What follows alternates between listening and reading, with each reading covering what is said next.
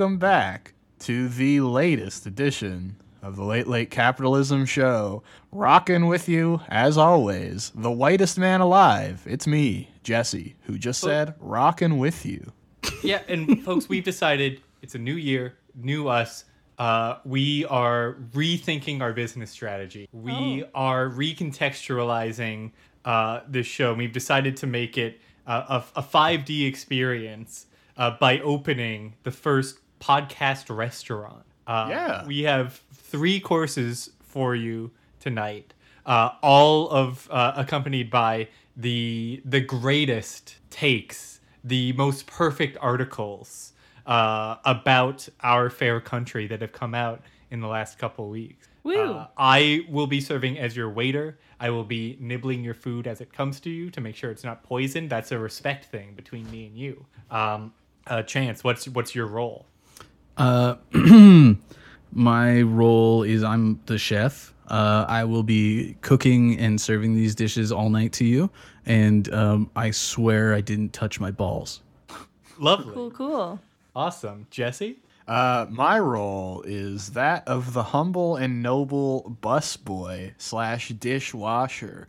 And when we get to my segment of this evening's events, you'll understand why I'm not allowed to work on the food, but I am rather relegated to scrubbing the dishes. That's right. And and Megan I'm the is host. the maitre d because she's a woman. Yeah. Of course, yeah. I lead you to your table, um, get you water. I am literally a host for my job, and I can't even think of another task I do. So You and just you're lead them also to tables and give them water. podcast host. Isn't that correct? that's true. Wow. Anytime guys. someone comes into Megan's restaurant, she immediately launches into a tirade about Jigglypuff's gender. That's right. Oh no.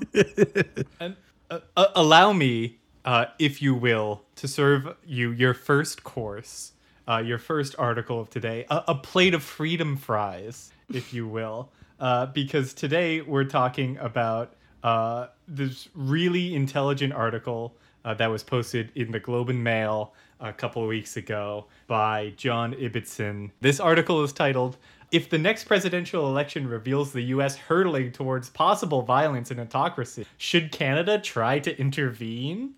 Woo. Fire. I can already tell. Yeah. This is a great premise. Yeah, no, there's there's this is bulletproof from the get-go. But let's first let's take a look. I'll read you our list of ingredients. Who is this John Ibbitson fellow? Um, so Canadian, you know, writer, ba ba ba, who cares? Uh, he started out as a playwright. Uh, his most famous play that became a radio play on CBC later uh, was called Mayonnaise, which is pretty good. Oh my Oh, no. god. No, it Fun. wasn't. yes, it was.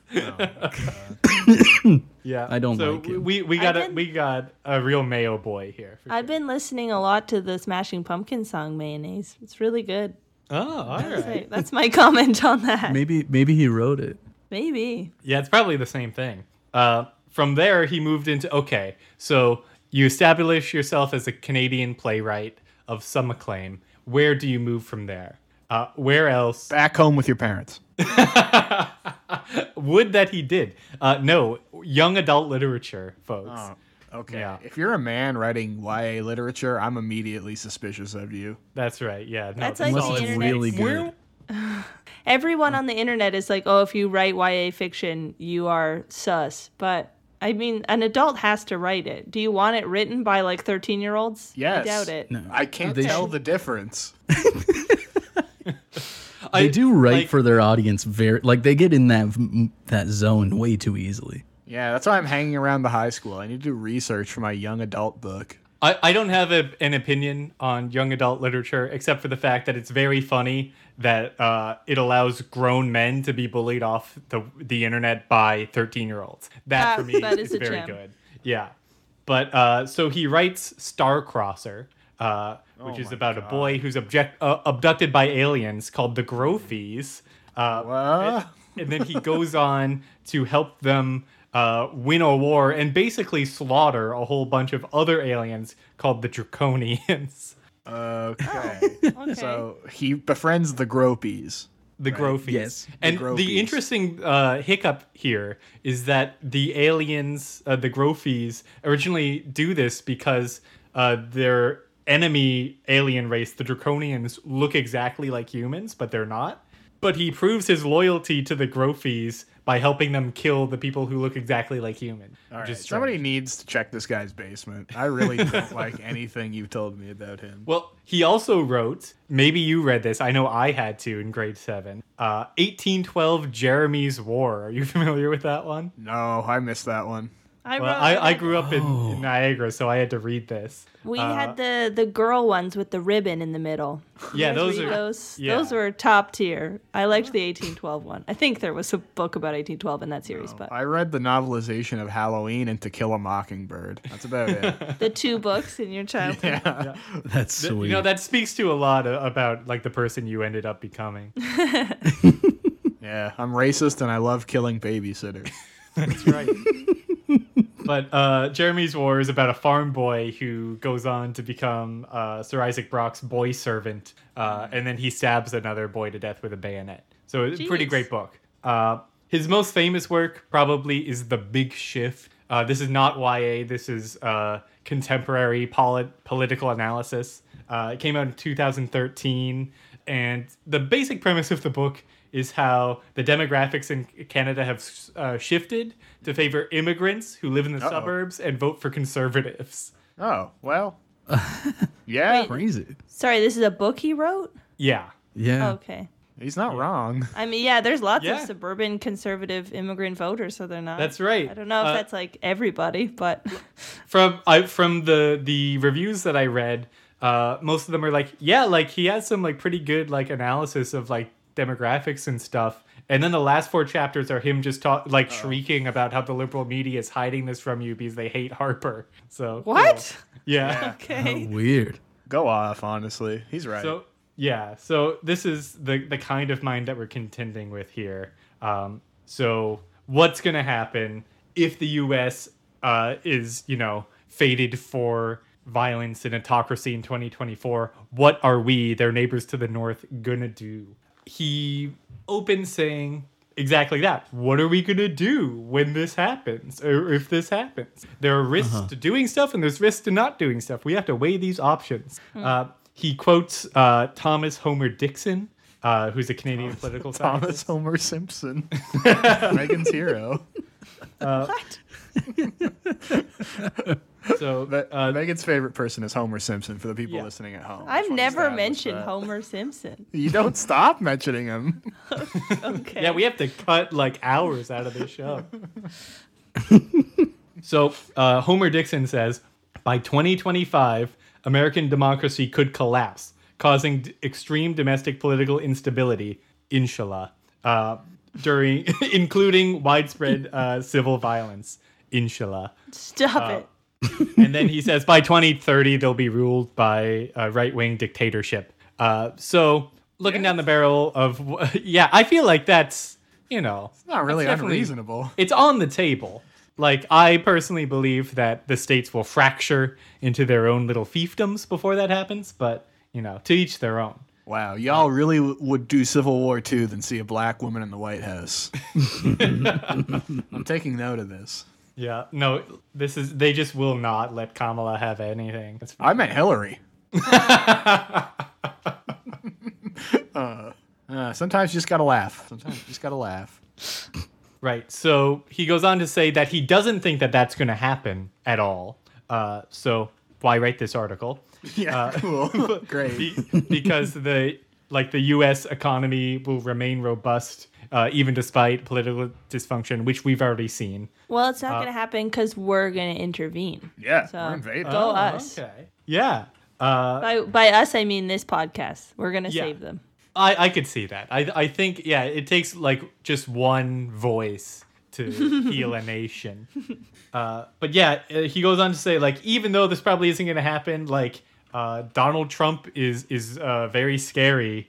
Uh, and if he wins in 2024, either ma- legitimately or by manipulating the results, um, what will be left of the judiciary, the public service, and the constitu- constitutionally constrained military after four more years? To which I say, um, judiciary and public service have nothing to do with our country at all. Also- And their military, I promise, Mr. Ibsen, uh, will be totally fine. Also, like the judiciary is already packed with like a generation of conservative judges. Yeah, like what else is going to happen to it? Yeah, like, I'm pretty like, sure increase their supermajority by one. Like, who cares? Yeah, like it's going to be an entirely conservative court within like the next twenty years. So Mm-hmm. okay, like yeah, what'll happen if Donald Trump wins? What'll happen if Joe Biden wins again? It's still going to be a conservative majority court.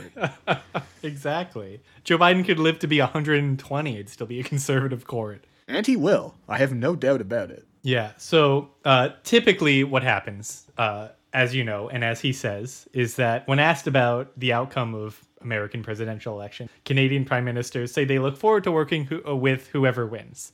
Uh, because that's the smart thing to say, and the only thing they could ever possibly do, right? Right. Yeah. Uh, but you know, what if that doesn't cut it this time? You know, what if drastic action needs to be taken? Uh, you know, i- a- against you know our neighbor. What are we gonna do? So our our intrepid reporter has gone and he's talked to uh, a number of uh, you know political scientists. Uh, academics at their different Canadian universities to get their take on. Uh, the first one, Stephanie Carvin of Carleton, uh, says that Canada can't do anything about this at all. Yeah, Uh, she's right. She's quote, "Our voice does not ring loud in the conversations that are happening in the United States." Because completely correct. Yeah. So already he has admitted that uh, you know this is not a problem, uh, and then he goes on to say we can't do anything about it, even if it was a problem. Uh, Well, he had like 2,000 words to write, and gosh darn it, he was going to get there. So, respect the hustle. he does say though uh, that she said that it is possible maybe that Canada could join with um, other members of NATO, the European Union, and the G7 Okay. or some other assembly uh, to voice concern uh, and support for American democracy, which is what hilarious. is NATO to do? Doesn't the US like pay for most of NATO? Yeah. Well, Like, okay. Well, what's gonna happen? Like they're gonna have their next big meeting, uh, and Americans gonna be so excited. They're gonna walk in. They're like, "Hey, man, like, what do you? Do you want to bomb Yemen today? Should we bomb like fuck it, Indonesia again? Like, wh- what's on the table?" Uh, and then like the the Everyone mood will shifts. be frowning. Yeah, everyone's just sitting in a circle and they're like, America, there's been something we've been meaning to talk to you. It's about your democracy. And then they can all take turns standing up and talking about how America's so different now, uh, now that the scary orange man is around. I think like he's just not he's not good for you. You need to get out of that situation. I think that That's could work. like implying that you know we're gonna actually say it to their face but like half half of um like op-eds from every country that's not the US has been about the US democracy for the past like 6 years like they're all saying it already Also, man, who who else thinks that if Canada teamed up with Mexico, NATO, the UN, and the other G7 countries, that they could totally fuck up the United States? Yeah, man, okay. Us and uh, I don't know, fucking Kazakhstan are going to destroy the American dogs. Wait, actually, that's sweet. Maybe John Ibbitson's based, and he's like, we must destroy the Great Satan when the opportunity. That could, yeah, itself." and like, do you know what? Yeah, I actually I like that reading. He's just he's trying to say it as clearly as he can, but you know those those liberal vultures that uh, you know cultural Marxism that has taken hold of the National Post uh, or sorry the Globe and Mail. Uh, they're basically this is shit. Um, uh, you know, like they just won't allow him to say the truth, so he has to give it to us in code.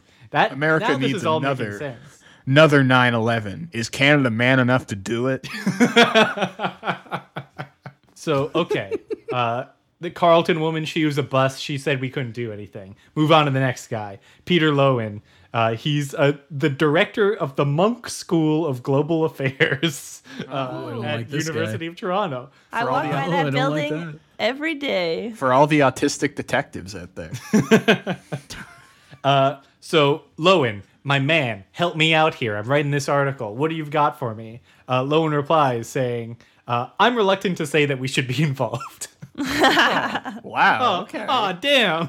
I thought he was going to be like a real ghoul, but no. That's No. a reasonable response. Yeah, because like again, we have literally no power over the United States at all. We are their lap dog. Yeah, exactly. Like, what are we going to do? Yeah, he he does admit though uh, that we quote we have to think the unthinkable, in which we are not really close to them in the future, and a lack of po- uh, policy imagination has kept us from actually pondering that in a deep way. Uh, which I guess is fair, but like that would be like it is it takes a lot of imagination because it would be imagining a fundamentally different country. It would be like imagining like like folks, we have to think about what if everyone in Canada had to wear moon shoes all the time? What are the implications of that? You know, like it's nonsense. The, like have Canada as it exists does not exist without America. Okay. What else does this guy got to say? I feel like there's more panels of experts. Nope, that's it. that's, that's all we got for Serious? experts. Sorry. Oh, okay. So he consulted two people, both of whom said no, and still titled his article "Should We Intervene?" It sounds like you have the answer to that question, you stupid moron. It could have been a tweet, probably, but you know, props to him. Again, He does tweet paycheck. a lot. Of course, he tweets a lot. There's he's a journalist. There's literally nothing else for him to do, or a columnist, I guess. He also did like he titled it in an exciting way. We clicked on it, did we not, to read it true. to our I- I lovely did. listeners? Every single comment is just gifs from like South Park and Simpsons. like this I don't think many people took this seriously. But then at the same time on his Twitter people are like the best journalist we have in Canada oh, is this guy. And it's like why are you simping for him?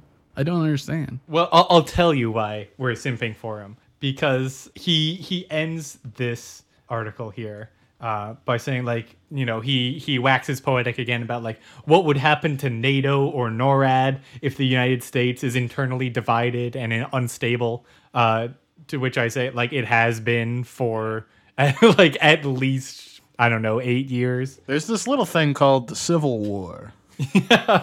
what if that happened? But uh, he he ends that off by saying, "Th- "These are terrible questions. What can we do right now?" Well, what we need to do is bolster our mil- military and protect our Okay, here we borders. go.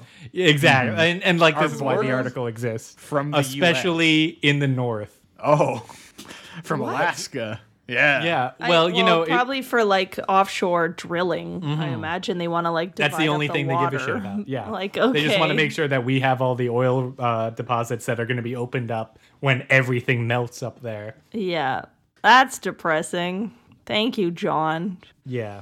And uh, Yeah, yeah, John, we, we you need to engage with the U.S. however it evolves as a great power we live beside and must get along with. So that is to say, change nothing about Also, what I we're doing. I love that it, it, in his view, if it's like a nice democratic like president, that they're not going to try and take the oil from the Arctic. It's like only a crazy president's going to do that. Like where where's the logic for that? I don't know. Trump was like even probably less effective at doing stuff like that, was he not? Oh Yeah. yeah, no, because he The like because he couldn't like actually like string two thoughts together to accomplish anything. No, like he doesn't. I really think he does not care. Like he doesn't know Alaska exists. Let's be honest with each other.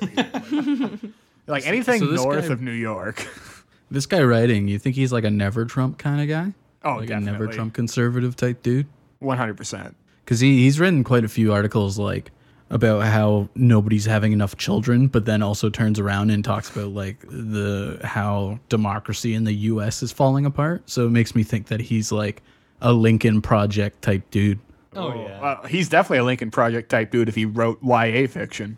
I feel like Canadian conservative dudes are just like that. Like they're all like him. yeah yeah yeah, yeah, they're they're all like mild- the- yeah. They like think they're like a fancy special version of a conservative and that, that American conservative is like gross or something. Because also Yeah, like the Democrats are like as conservative as a Canadian conservative. so easily, yeah. yeah. Yeah, the, like they, they're like they are refined, they are logical, uh, they are above it all, uh, and they, they look at the facts and the data. And you know, if you look at the line, democracy is going down, Yeah, that's true. States. that's so true and that's Facts. something to, to consider.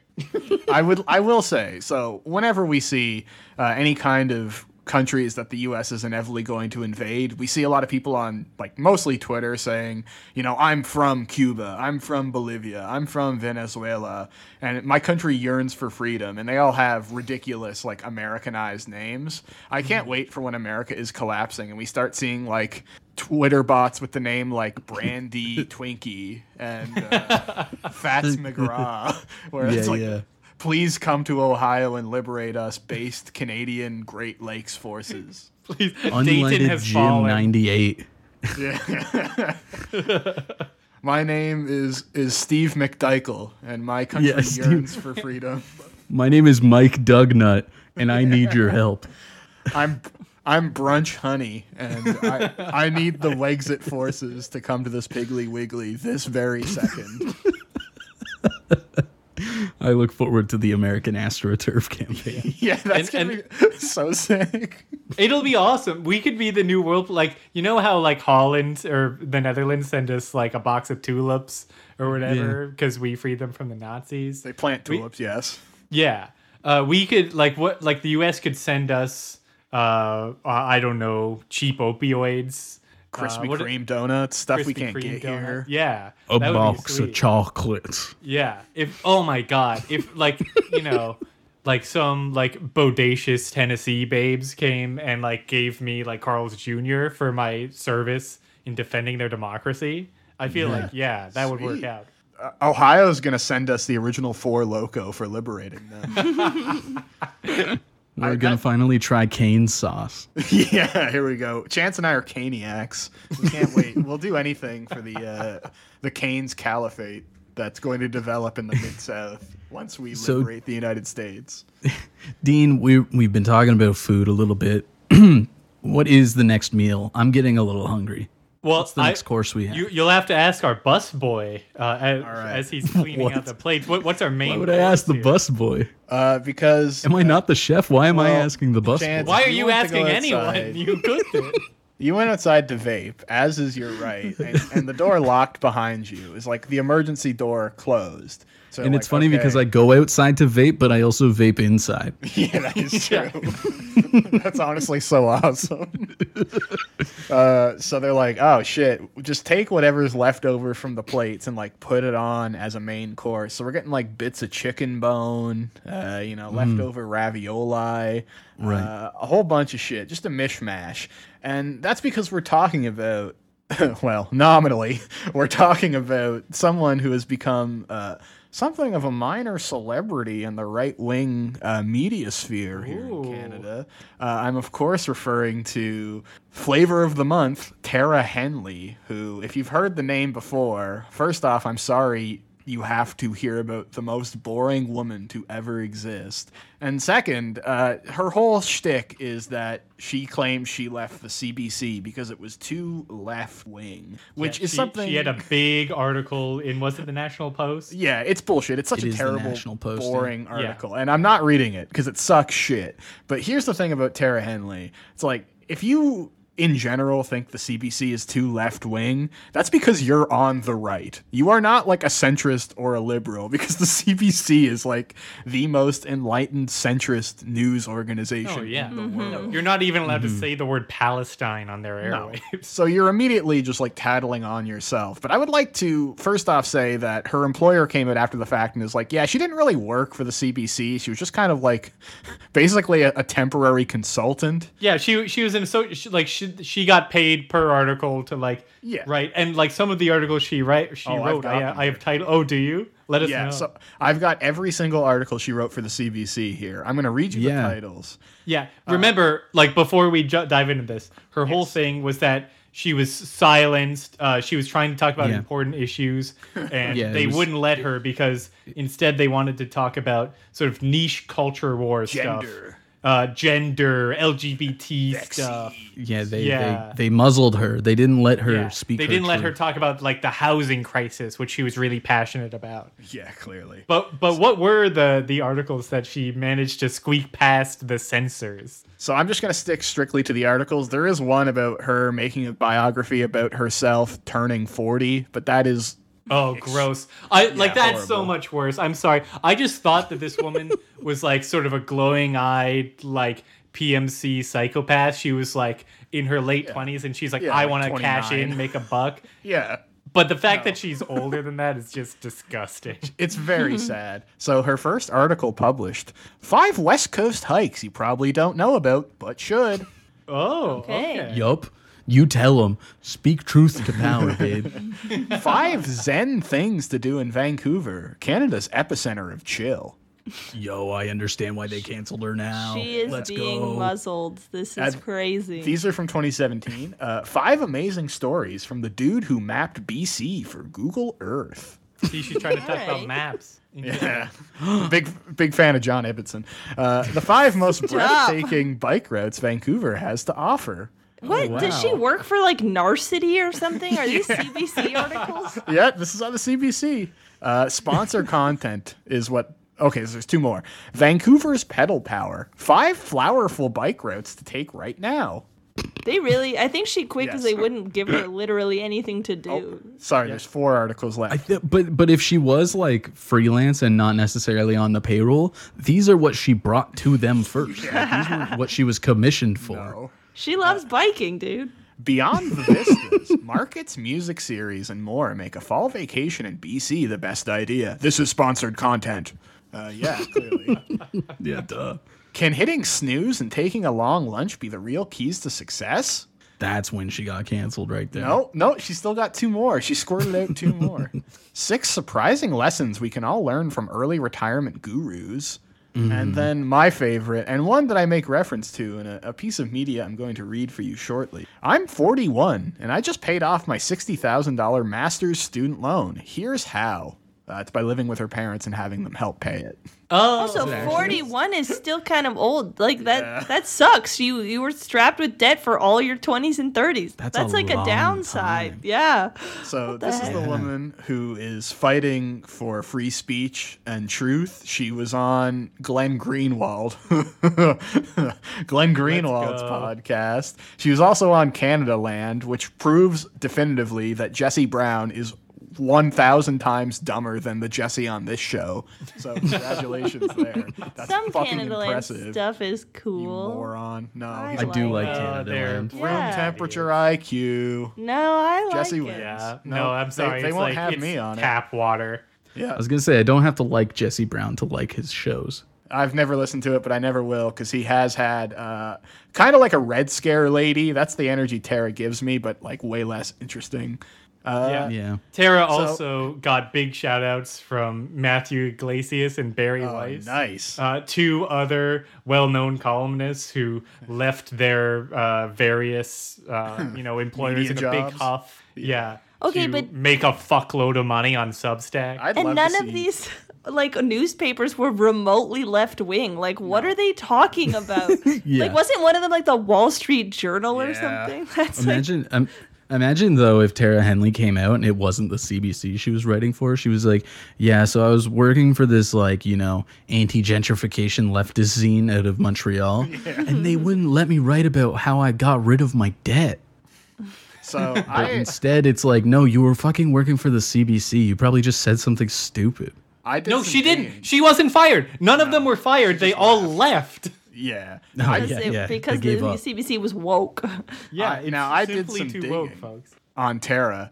And before you ask, there is no pornography in what I'm going to read you. No matter how much you think it will be, I'm telling you, there is no pornography The in context this story. for this is Jesse also tried to read us another segment one time, and I had to cut it because it was like 20 minutes of just straight up it was pornography. nine minutes. It was nine All minutes of Heartland pornography. yes. It was it was about nine minutes of just straight porn. It was. It was I, good I, porn. I have the the clip. Uh, so. So this is the in universe. This is the story I'm going to tell you. Long before uh, Tara Henley started writing for the CBC or Substack, which is where you can find her currently, which is like OnlyFans for journalists. Uh, she was working on a little website you may be familiar with called fanfic.net.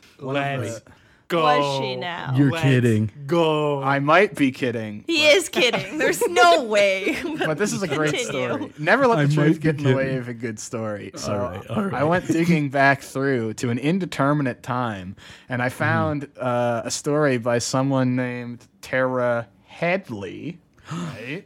and it's Totally her. It's a fan fiction called 321, and I'm going to read it to you. It's about a page long, and I promise you, just bear with me, it is not Okay. pornographic. It is probably also not safe for work, but in the way that nothing on this show is safe for work. That is true. It was Tara's favorite time of the day, the fleeting moments when you know you're in a dream. You feel invincible as you bend this alter reality to your will. Sometimes Tara used her mind to fly. Sometimes she used her lucidity to conjure her high school bully, Eli Glasner, and verbally eviscerate him with facts and logic. Oh. Though both were fun, this time she used her dominion over her dreams to create her favorite scenario of all quality time with Jacob Hoggard. Oh my Hell yeah. goodness. Jacob William Hoggard, born Jan- July 9th, 1984, is a Canadian singer and songwriter, best known as the lead singer of the pop rock band Hedley. Before Is Hedley this was in born, the fanfic? Ho- Hoggard completed on the second season of Canadian Idol in 2004. He placed third. Everything I'm everything I'm saying is all stuff that somebody put into this fanfic. Who That they literally must have copied from Wikipedia. That's Yeah. so fun. You know what? You need background in a story, so also Eli Props. Glasner Again, is just the- like this show, respecting the facts. Eli Glasner is the movie critic for CBC. If you don't, if you weren't aware, somebody why does Mike- she hate him? Uh, you'll you'll see why. All good things must come to an end. Right before their lips could meet, Tara's alarm blared. It was the chorus to 321, the latest hit single by her favorite band, Hedley. Hedley is a Canadian pop rock band originating in Abbotsford, British Jesus. Columbia, originally No, formed in 2003. They are named after I'm- the unincorporated community of Hedley, British Columbia, a name chosen If- after members heard it was set for sale for $346,000.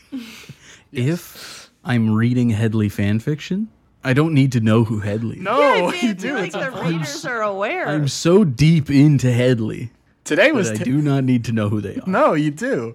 Today was Tara's last day before summer at CBC High School. Just one more day and she could take some much deserved time off. Who behaves like this? Who writes CBC themed fan fiction? Well, Megan, let's get to the end of this next sentence and you can tell me This who is you think arguably wrote more this. perverted than pornography. oh my god. She had big plans for the summer. She was looking forward to going to Camp Substack with her friends, Jordy Peterson, Davey Frum, Benny Shapiro, and her best friend in the whole wide world, Karla Homolka.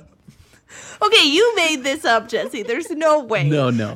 this, is, this is Tara's. It was going to be so fun. Tara spent a moment looking through her closet. She wanted to make a statement on the final day of the year. She chose a pair of ripped purple jeans and a black Hedley graphic tee with a prominent picture of Jacob Hoggard on the front and the words, Blood must be shed to break the chains of the old flesh on the back. Holy shit. what? Okay. She spent a This moment is- admiring herself in the mirror before leaving her room.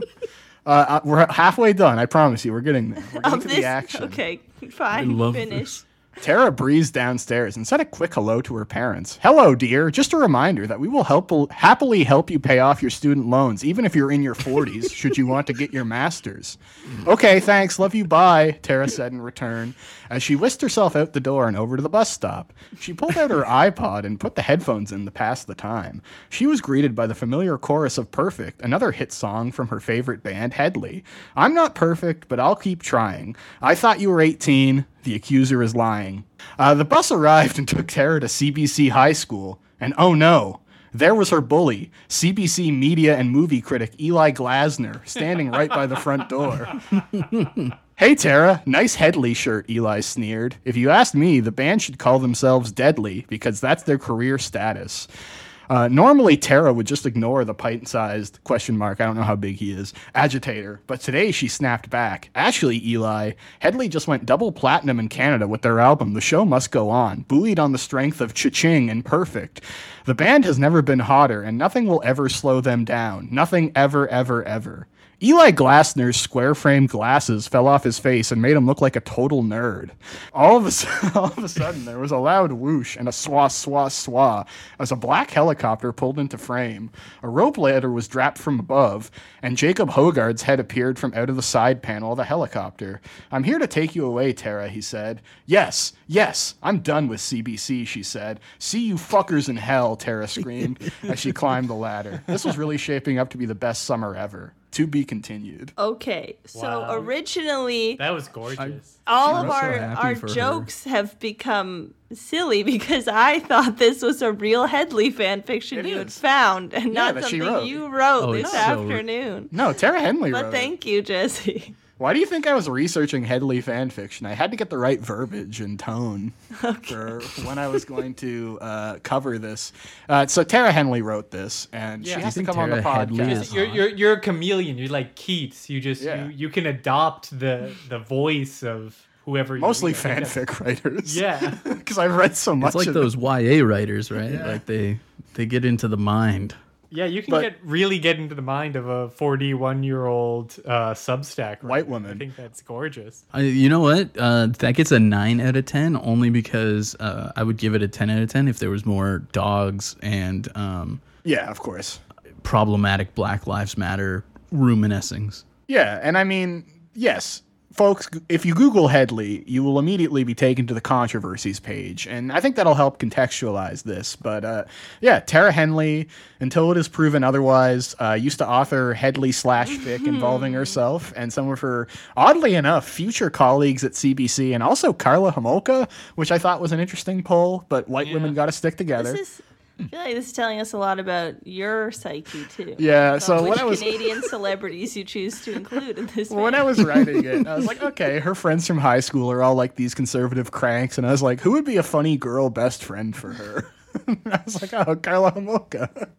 That would be funny. So in And the I- other Hedley fan fiction you read, did they also Yeah. describe uh, who Yes. Hedley is in every other paragraph? I'm not kidding. Yes, one of them literally started with like, "My name is Jacob Hogarth. You can call me by my nickname, Jake, Jakes, or anything else that you can think of that would work as my nickname." Like that's It's how a spelled lot. phonetically. Yeah. and, like has hyperlinks in it. That's how a lot of like really bad fan fictions kind of start, where they just immediately are like, "No bullshit. This is who I am. This is my life history." Now you know. so I thought it would be appropriate to include that in there. And uh, you know what? I I have a passion for writing that is almost matched by Tara Henley's passion for writing. And you know what? Uh, you guys should collab. I'm gonna subscribe to her Substack, and maybe we'll hear more from Tara Hedley in the future. Thank you. Maybe write this on the comments of her latest articles. Yeah, I should just copy and paste the entire one page. Uh, Tara Hedley once famously said, "I agree with everything my brother Jacob Hedley did." So Okay, imagine being this woman and you, you if say you did comment this thing, you would just like just a, a comment of slash fan fiction of you and like a f- member of a f- like disgraced Canadian pop band punk that you've never mentioned in public. You'd be like, what And, the a, fuck? and a, the most notorious serial killer in Canada. yeah. well, As your best friend. I think once again, your mind, Jesse. if you see any like internet comment online, it is just safe to assume that I wrote it. yeah, that's what I'm going with from now on. Uh, Megan, I'm I'm delighted that it took you so long to clue in. Yeah, it, I literally was like, "Who- "Wow, this is," because the first like when they were writing about the CBC, I was like, "Wait, what the fuck?"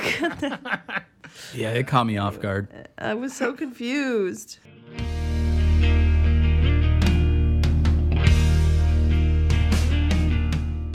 All right, folks. And with that, I hope you're you're satiated, you're satisfied, but you're better. I hope you left room because we got one more course coming for you. Our, our dessert plate. Uh, it's small. You can nibble on it because all it is is a platter uh, covered in a loose handful of benzodiazepine. Uh, why is that? That is because uh, our last final article for the night is by the dark philosopher himself, Mr. Jordan B. Peterson. Oh, they let him write stuff again. That's Professor- so fun. has it, it, the the benzos have a side of canned coochie. Yeah, we got Professor Perk on the track. Let's go. All right. many U of T hits in this podcast this evening. That's very true. It's a Un of T greatest hits, really. Oh yeah. So our our boy, Mr. Peterson, is back. Uh, I'm not respecting his doctorate. Uh, what's the article? Where is it? We're in the National Post again. Uh, article is called uh, "Open up the damn country. Open the damn country back up before Canadians wreck something we can't fix." The country is growing more authoritarian in response to fear. This is the Sonic the Hedgehog kid. He he actually means he, You have he means consequences. he means no borders, guys. He's saying open up the world. Oh, I like that. No more nation states. People can Oh, move shit. around freely. Thank you, Jordan Peterson. Oh my He's god. a radical so brave. anarchist. All right. I like now. I'm, I'm gonna poll my host before I continue. Should I read you this article No, in the voice the whole time? no, you should not. Okay. No, God, no. I'm getting a unanimous no. I will Uh, kill you. Okay. he starts. This is okay. Like really big statement. For context, folks, if you haven't been paying attention, uh, Omicron is ravaging this country. Uh, hospitals and ICUs are filling up, turning people away. Uh, Going well. it's going super well. Uh, Kingston, as, as far as I understand, uh, has just like stopped reporting numbers. That's right, because yeah, they're just gave I thought the unable to. province has too, That as well. just like, we've- everybody. We, we tried to conquer COVID 19 and we just couldn't do it. Fight's over. Go home. Yeah, no, things Go back to are worse than they've ever been in this pandemic. Uh, and the government has seemingly more or less completely given up on us. Uh, that said, we have to open up. Uh, so, pretty bold statement. How is he going to land this in the opening uh, refrain? Here we go. I spent more than three hours on the phone this weekend trying to get to the online security department of one of Canada's major banks. Oh, fuck off. All right. Yeah. This That's is, always how it is. this is boomer writing. He knows his Yeah. audience. Yeah, no, he he's playing he's playing to the the crowd for sure. Uh, but like I think like al- already off the bat, this is like a perfect distillation of like Petersonian philosophy because like he waxes on and on and on like four five hour YouTube video lectures where he's talking about like elemental chaos and order and like Athens and Christendom and like all these like huge heady concepts that like rule our lives and how we can like you know individually shape our own destinies by considering these forces. And the example that he has here uh, is you know waiting in line on the phone. Like it's it's perfect. I wonder if, like, even that alone is a perfect refutation of his idea that Western society is like the the peak. You know, well because that he's like, he's always talking it up, and then he'll immediately be like, "Damn, this shit sucks." Yeah, Oh, because Chance. um, the phone lines, like phone queues, are getting in the way of Western society. Actually, if we Oh, we oh, those are those are postmodern. waiting, uh, yeah, that's like a Marxist concept lines. Yeah, so- postmodernism is know. is when you use the phone. Yeah. Oh my god oh my god I, w- I wish you guys i like i can't even i can't even begin to describe how how much dumber things are gonna get from here I, I look forward to it. So uh, he goes on. He complains. Uh, one of his accounts was shut down because he tried to sign in from Alberta, which he believes, uh, you know, is it's ridiculous that that should happen. Um, you know, uh, he had to listen to like Muzak jazz, and that annoyed him for 45 minutes. He was on hold again and again. Can you believe it? Uh, you know, like the like classic you know you're in line at the DMV and the woman like like the old woman beside you is just like talking about her day to you. you Yeah, know? classic. Nobody cares. Plus, you're bald. yeah, exactly. Hey, come on. sorry, sorry, Jesse. uh, ba, ba, ba. Um, and then he's like, okay, like also, um, I like all, all of this on top of the fact that I had to fly to see my family because like they locked down the country and I couldn't fly last year, but I can this year. Uh, but uh, So it sounds like a positive to me. You weren't allowed to go before, and now you are, and yet you're Yeah, complaining. But okay, but still, precautions, precautions, precautions. He he says, and then after like directly after a full paragraph of, of complaining about being on like on the phone with the bank, there's a even larger paragraph that I will spare you, where he complains about uh, long lines and delays and flight cancellations, like at the airport. Keep in mind, this is the holidays, kind of still. Like the holidays are still bouncing back a week after. Yeah, the- uh, like and, like you know what I mean? that's the thing. I was like losing my fucking mind reading this because like he's presenting this as like, can you believe like with like COVID and coronavirus, like all these lockdowns are like clamping down on like the flight industry. Like this is terrible. Like people have complained been complaining about going to the airport, let alone going to the airport during the holidays for like what 40 50 years? Like it's the most Yeah. boring joke. Like can you believe get a load of airlines? Like, and, and yeah, for, for all airports of these just suck. businesses they suck. for all of They're these business terrible. like the the bank and the airports and stuff like that a lot of the times they don't they or they can't get like christmas break off necessarily because it's a very important time for like f- travel and for money transactions. Mm-hmm. So they usually take the next week. You know what i mean? Like they mm-hmm. usually take after christmas or after um, new year's so like this is this is the time frame that he is having these problems Yeah, no, it's it's just it's it's mind boggling that like this seems to be like a new issue for him. Like a publishable item is just like Yeah. airports are boring and you have to wait. Like, yeah, dude. Yeah.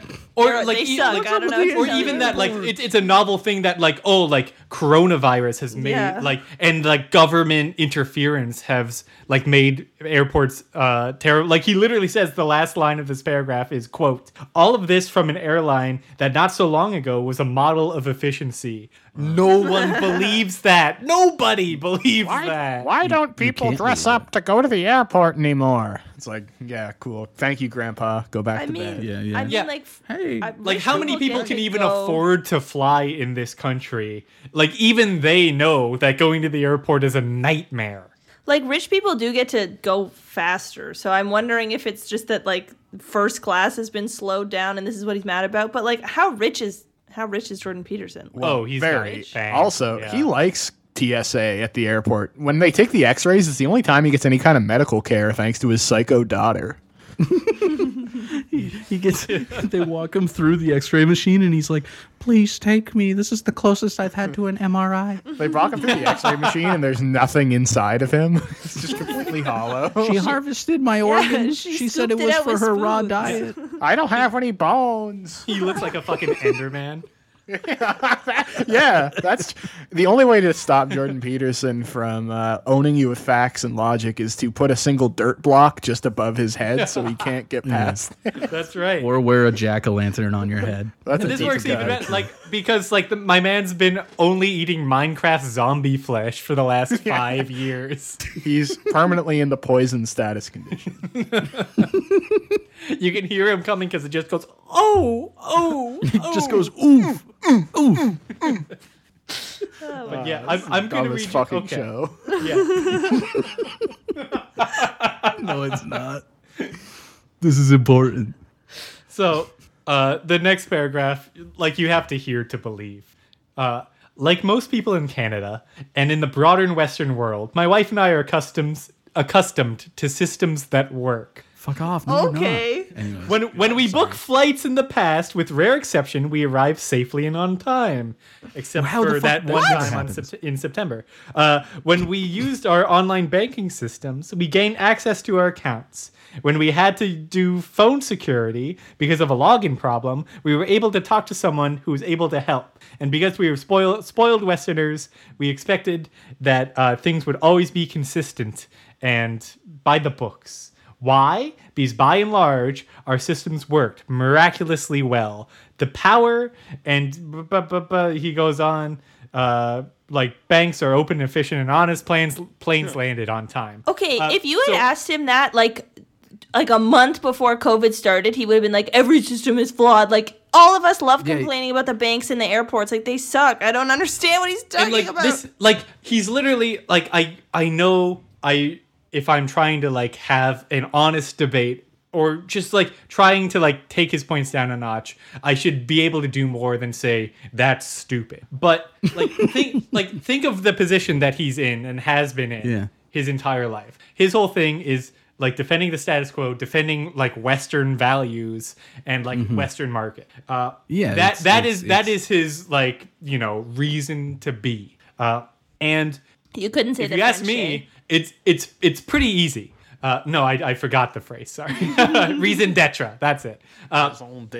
Sure. So, uh, I think that's like you know you look at Stranger Things season three, where they have like the Russian communists like amazed by being in like an American state fair or something, right? Like this is a pretty easy thing to do. Is like the wonders of capitalism and like of markets and you know products and variety. Uh, like easy, like hole in one, the simplest piece of propaganda that you could ever churn out for the National Post. What does Peterson do? What are the the great things about America or Canada or capitalism in general that he uh, you know wants to champion? Airports, banks, phone companies. Fucking Woo! idiot.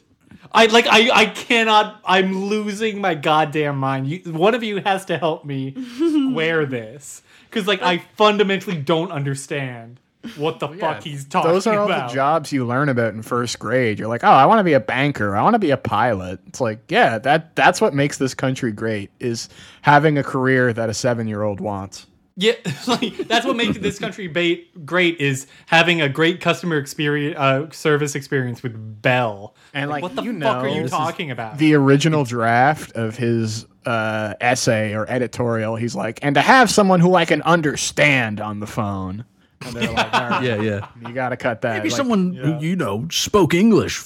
Yeah, and it's like you know they were like, okay, you gotta, we're gonna let you, you know, type out your crotchety old man things, but you gotta like tone it down. Yeah. Just and I do I. I have to nitpick here. He ta- he talks about uh like oh we have power and heat in this country, which is great. We got drive, we got power. Yeah, it's been 40 below in Alberta for three weeks.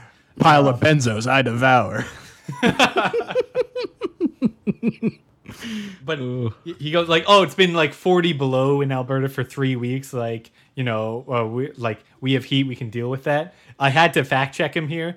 Uh, for Fairview, Alberta, where he says he was, uh, it was 40 below for one day in January. what a dumbass. He's Something so stupid. hurts man. his feelings and he really dwells on it. You know, Yeah. we're, we're all No, victims Today it was this. having to be. He, he on doesn't phone have with the hard bank. exterior of a lobster. And what's confusing His to me is like circuit is fried, dude. the the things that you're talking about in TV shows where they really do up like say like oh isn't the West so great which like are also stupid dumb things but it's usually like shopping and shit which also has been like pretty impacted and you could easily talk about that so like the fact that he's chosen to talk about phone queues is so oh, funny to me Well, funny you mentioned that because he moves on. He okay says, there are empty shelves in the grocery stores here Huh. in Fairview. The supply oh chain. Drink. Well, we need a okay. sound effect whenever we talk. No, no, no. We need a sound effect whenever we talk about the supply. That's we, true. we give me burr, burr, burr, burr, burr, supply chain, folks. Shots, It's shots. Everybody take corner. a shot. But the Yeah. empty shelves in the West were because people were panic buying because of the floods, I thought. Like, that doesn't have very much to do with COVID. It was just Well, no- everyone went and bought like a shit ton of groceries. Well, he can't afford to mention that. No, okay.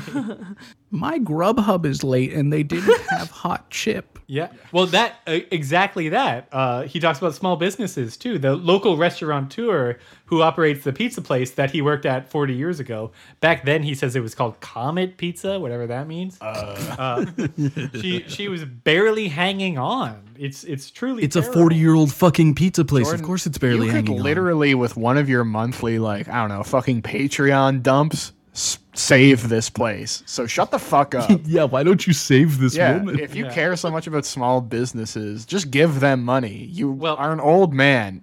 You exist solely to support local businesses. And I want to say, like, we're we're saying like, oh, these things are always bad. Like, obviously, COVID has impacted our lives immensely, and it's like a rough thing to go through. But these seem to be like the most trivial of all of the impacts that Yeah. he could possibly pull, and like he's still getting to do everything in the end. And like the fact that his like harping on COVID like complain piece is that like things are taking 10 extra minutes like longer than normal rather than like all of the actual like horrible social impacts that COVID has had. Like what the hell are you Or talking about? Deaths. Yeah, like Like he could even talk about the fact that like I don't know, he could spin it in some way like I had to get medical help in Russia because of like the the lockdown or something. I don't know. He could have spun that, and it's also because but instead he Oh, sorry. Oh no, it's fine. It's just like the the whole elective surgeries thing going to shit because ICUs are fucked.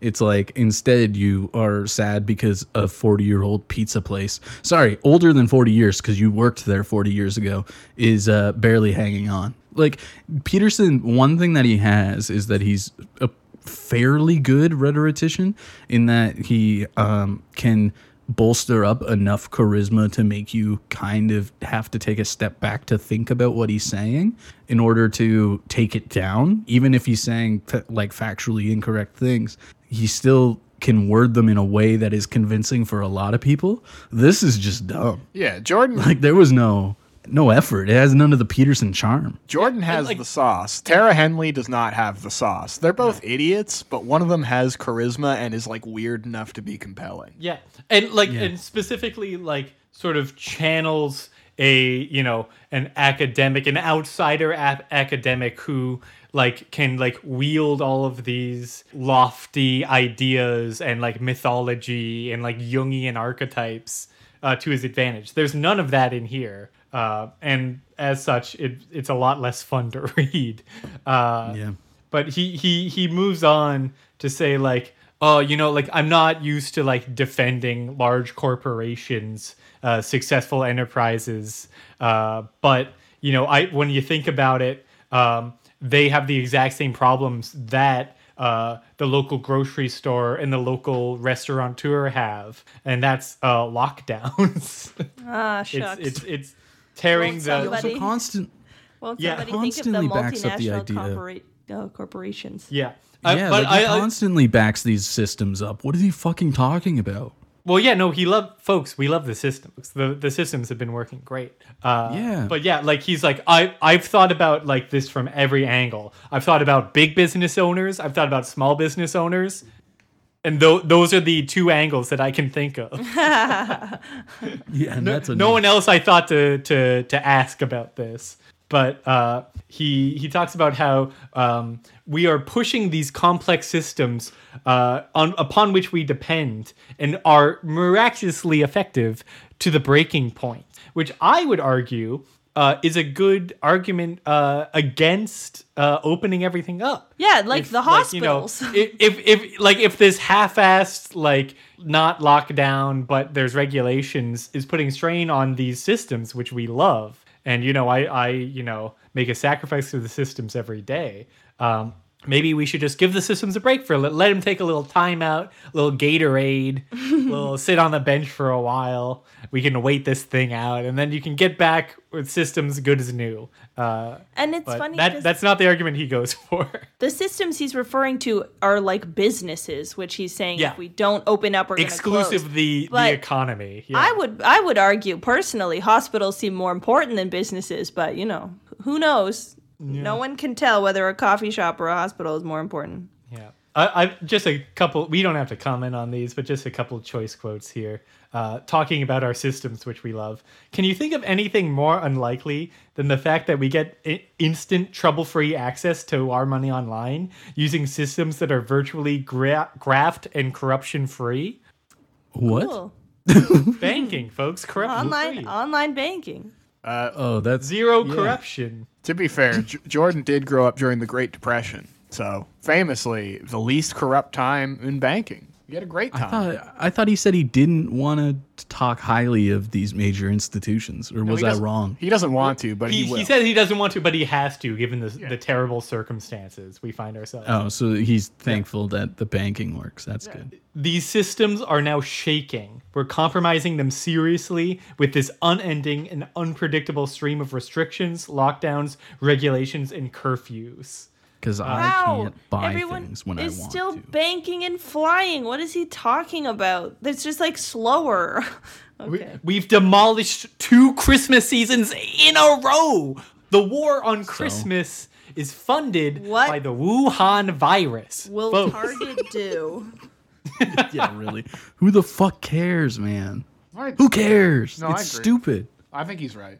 And also, like, I, I, I tried to look. I couldn't really find any data on this, but I find it extremely hard to believe that the amount of gifts or like you know consumer products that were purchased uh, had went down over the last two years. I feel like that's basically impossible. Yeah, everyone just ordered them and then Yeah, poor I- delivery may- maybe from brick and mortar stores. Yeah, yeah, it was just Amazon. Certainly, but yeah, it was just yeah, people were just ordering it instead. Mm-hmm. Yeah. Well- uh, he goes on, blah, blah, blah, blah, blah. I've never seen a breakdown in an institutional trust uh, on this scale before in my lifetime. Um, You're insane. Yeah, you are so fucking yeah. privileged. Oh my god. like, what the fuck are COVID talking is about? worse than World War II. there has never been an institutional crisis like this.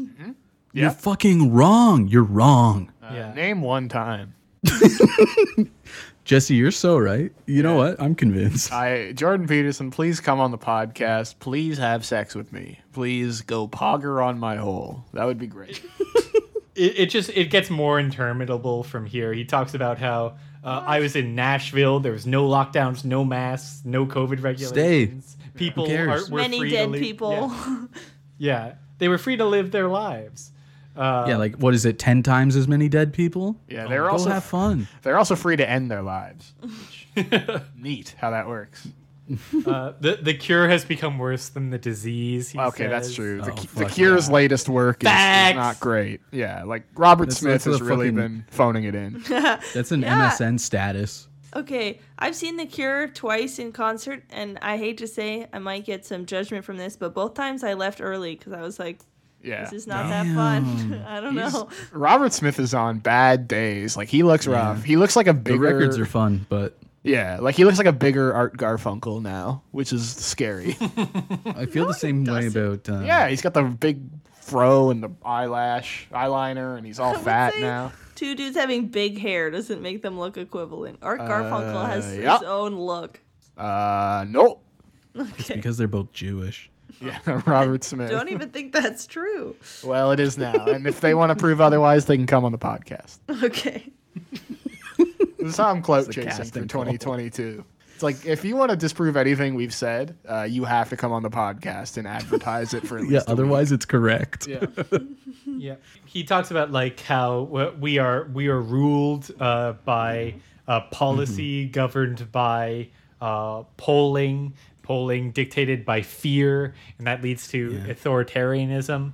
So I guess like by having policy that reflects the will of the people, that's authoritarian. Is the argument? uh, Actually, what? Yeah, you're right. That's so insane. and uh, you know there there's no risk-free path path forward. There's only one risk, risk or another. Pick your poison. That's the choice lo- life often offers. Yeah, you can have benzodiazepine or yeah. black Siberian goose. Which which is like you know a sort of compelling argument uh, when you're dealing with you know individual choices that affect you and you alone, as opposed to choices made by governments during a pandemic, It's uh, in which you know the old and sick and vulnerable uh, die en masse. Yeah, it's the some of you may die, but that is a sacrifice I'm willing to make. Classic Shrek 1 quote. I thought it was Donald. Yeah, he does. Didn't Like Trump Peterson does really have Lord Farquaad energy for sure. Yeah.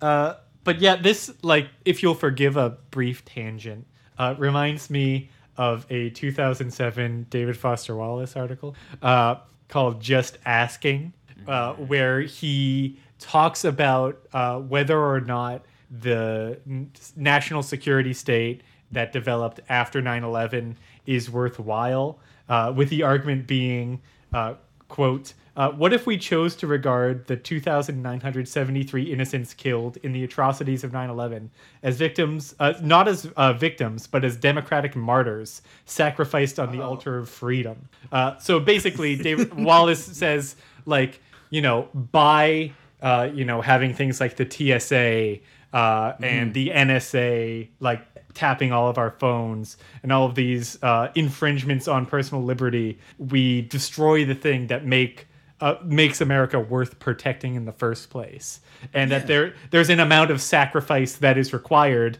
uh, in you know horrific terrorist attacks per se, um, in order to continue operating uh, as the glorious free Americans that we are.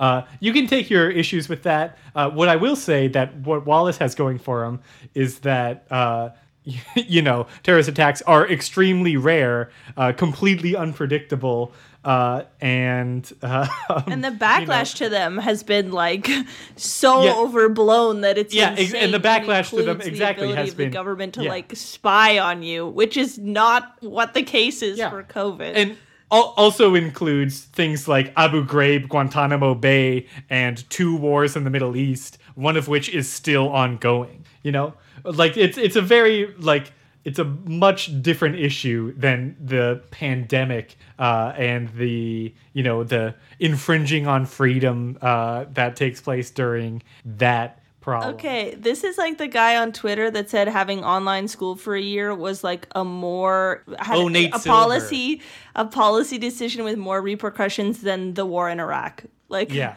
Okay. but I, I could go on. He talks about how there's no end in sight. We have to put our foot down. Enough is enough. Set a date. Open the country back up. Um, I at this point sort of mentally checked out. It was like this was just like too stupid for me to even like engage with. Um, I don't know. I can send you guys the rest of this article. no, that's okay. Tackle No, that's There's not much left. After after that, it literally just says, "Time for some courage. Let's live again." It's okay. We are definitely past the best buy date on Jordan Peterson. Yeah, no. like like a piece of raw meat that has been left on the counter. Uh, he has uh, so he's gone off, folks, and I would recommend not consuming him. Ooh, good metaphors there. His Dean. daughter, though. yeah, I. Yeah, you know. That's the thing. Mikhaila Peterson, once again, you know the drill. Come on the podcast. Tell us about how you gave your dad meat poisoning and then sold him to, once again, I assume aliens in Siberia. But that's for another week. I think. I think this meal is done. Uh, check, Yeah. please. Did everyone Yeah. have a yummy time? Yeah, Hey, I just came back from my smoke break. Is everything good? yeah. They they loved it. They really really oh, loved it. okay. Oh, good. I'm glad. You didn't serve them benzos, did you? Absolutely not. No. Oh, okay, they said good. my Oh. condiments to the chef, and uh, Chance has got the sauce. We've got the sauce, and you know what? If you listen to this show, I'm gonna go ahead and say it. You've got the sauce, and uh, we'll see you next week for certainly another podcast. Thanks for listening. Arrivederci. Is that what they say at a restaurant? Arrivederci?